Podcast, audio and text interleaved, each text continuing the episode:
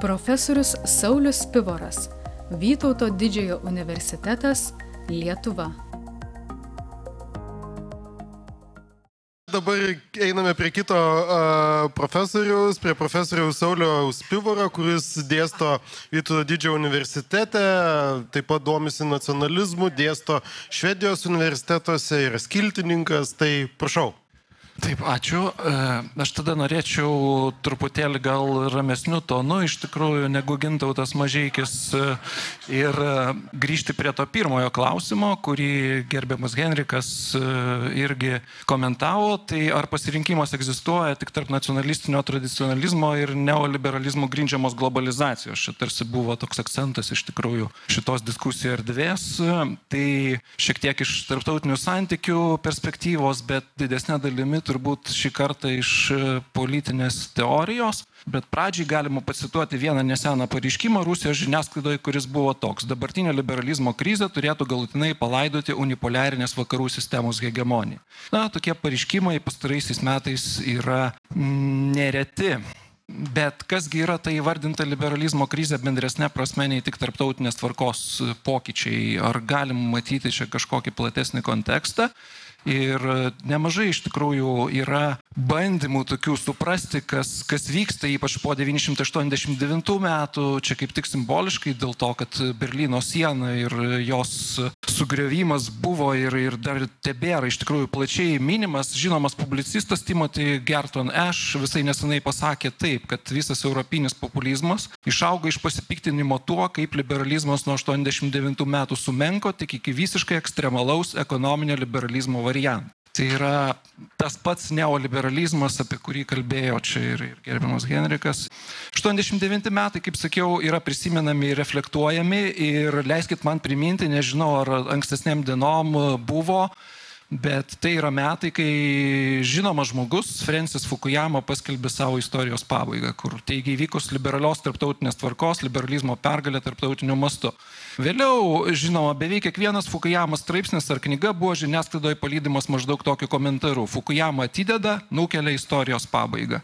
Fukuyama iš tikrųjų klydo ne kartą, klydo, sakykime, ir dėl Donaldo Trumpo, kažkada apie pastarąją atsiliepdamas kaip sektina į politiką nesikišančio verslininko pavyzdį.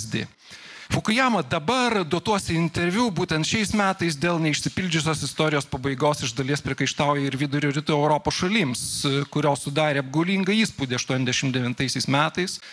O vėliau jos esą nepriėmė liberalios demokratijos tokiu mastu, kaip buvo tikėtasi. Tai yra šios šalis bent jau netyčia suklaidino vakarus dėl galimos greitos liberalizacijos pergalės.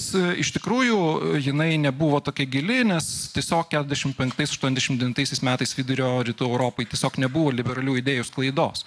Bet, kaip jau konstatavo minėtasis Eš, vakarų šalyse irgi nuo 89 metų vyko kažkas, kas gal ir vadintina liberalizacija, bet iš tikrųjų daugiau neliberalaus liberalizmo įsitvirtinimas, naudingas daugiausiai nedideliam ratui žmonių. Elitui čia, sakykime, pačia bendriausia prasme, globaliam elitui. Kokie esminiai pokyčiai apskritai vyksta? Čia irgi, kadangi nėra daug laiko, tai vieną tik tai išvalgą galima būtų pasitelkti. Irgi šių metų Darmštado technikos universiteto sociologijos profesorės Kornelijos Kopeč, kuris šiais metais išleido savo knygą Pikčio visuomenė. Ir ten jinai analizuoja vykstančius procesus, kurie iškelia radikales dešinėsis nacionalistinės ir populistinės politinės jėgas, ne tik vidurio rytų Vengrijoje, Lenkijoje, bet pirmiausia Vokietijoje. Ir jinai šitos procesus pavadino vienu iš, vienas iš įvardymų, performuluojant sociologijos klasiko Norbert Elijas frazę decivilizavimuose procesu. Tai yra nacionalistinių, populistinių jėgų įtaka stiprėja dėl natūralaus poreikio priešintis globalizacijos ir transautiškumo plėtrai. O globalusis elitas susitelkė į savo aš, užsisklendė. Ir tai yra priešingas reiškinys, nei aprašė Elijas, kada civilizavimas jis vyksta kaip tik kaip manierų, bet taip pat gyvenimo standartų, gyvenimo kokybės klaida iš elito į kitus socialinius sluoksnius, iš e, aukštyn į, į, į žemesnius, kitaip tariant. Na ir apie liberalizmo krizę vis tiek reikėtų dar vieną tokį trumpai dalyką pasakyti, tai yra remiantis šiuo metu irgi vieno iš bestsellerių, politikos e, mokslų bestsellerių, Notre Dame universiteto Junktinėse Amerikos valstijose profesorius Patrick Dinian, kuris e, praeitais metais išleido knygą Dabar jinai yra verčiama ir išversta į 14 kalbų, kodėl žlugo liberalizmas. Viena iš pagrindinių tezių Dineno yra atrodytų panaši į Gerton Ash, tai yra apie tą ekstremistinį ekonominį liberalizmą. Tačiau Dinen iš tikrųjų kalba apie kelis liberalizmus, ne tik ekonominį, o ir socialinį modernų liberalizmą ir jis sako, kad poveikis yra beveik identiškas. Tai yra liberalizmas atsidūrė krizėje pirmiausia todėl, kad buvo itin susiaurintas jo supratimas kas sudarė pagrindą jam virsti savo priešybę. Tai yra, remintis antikinė ir krikščionybės tradicija, laisvė yra saviveiklumo ir savivaldos sąlyga tiek individui ir tiek politiniai bendruomeniai. Tačiau saviveiklumas yra įgyvendinamas įveikiant didelius sunkumus, nes laisvės įgyvendinimas reikalauja priboti individualų pasirinkimą. Individas turi mokyti socialinių normų, savitvardos, savidisciplinos pagalba.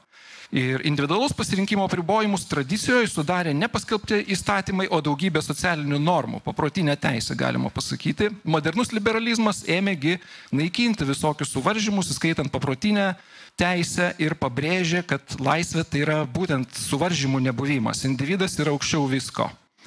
Iš esmės ir laisvė apskritai nuo visuomenės vadinasi. Yra žinomas pagarsėjęs 87 metais Margaret Thatcher pasakymas interviu metu nėra tokio dalyko kaip visuomenė.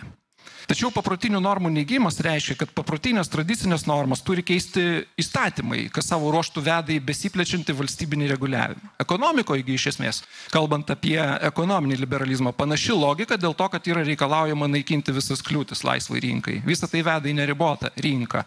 Ir tada Patrick Dinian požiūriu dvi kryptis susiveda E, žodžiu, dešinysis ir kairysis liberalizmas, e, jie iš tikrųjų vienas kitą tik sustiprina ir globalioji liberalioji tvarkoj veikia ranka rankon tam, kad sukurtų išlaisvintai aš. Rezultatas yra tas, kad vis daugiau žmonių pasaulyje tiesiog jaučia, kad jie neturi jokios įtakos nei rinkoje, nei valstybėje.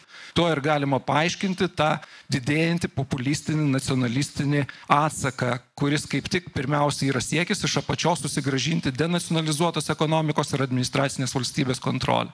Liberalizmui jis aišku yra pavojingas dėl to, kad jį palaiko demosas, kaip jį betraktuosime ir kokią jo dalį įžiūrėsime. Kur šituose globaliuose pokyčiuose yra tauta?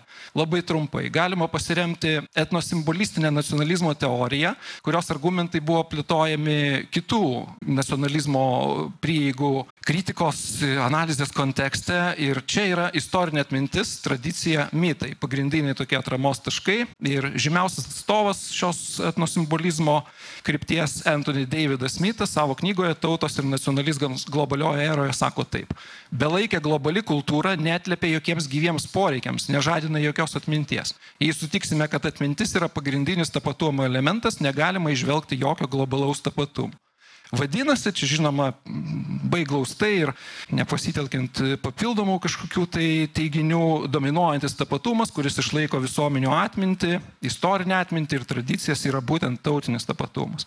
Aišku, santykiai tarp tautų ir suverenių tautų valstybių geriau būtų, kad būtų gristi pagarba žmogaus teisėms, teisingumui, atvirai ekonomikai, kas ir sudaro liberalią tvarką. O kalbant apie krizę ir apie perėjimą į kažką kitą, kas jau yra vadinama postliberale tarptautinė tvarka, šitie tie dalykai irgi turėtų išlikti reikšmingi. Ir pabaigai keletas apibendrinančių tezių. Tai yra modernus liberalizmas, du jo variantai, nuo 89 metų daugiausia neši naudą tik labai siauram ratui asmenų. Liberalizmas tampa savo priešybę, kai orientuojamas į vieni individuo veiklos apribojimų pašalinimą, į vadinamąją negatyvę laisvę. Vienokios ar kitokios liberalizmo krizės akivaizdoje tampa aktualus įvairių liberalizmo sampratų, respublikoniško, ekonominio, socialinio ir panašiai atnaujintas integravimas. Vėl grįžimas, sakykime, prie tų ištakų ir prie tradicijų, antikinių, krikščioniškų ir kitokių.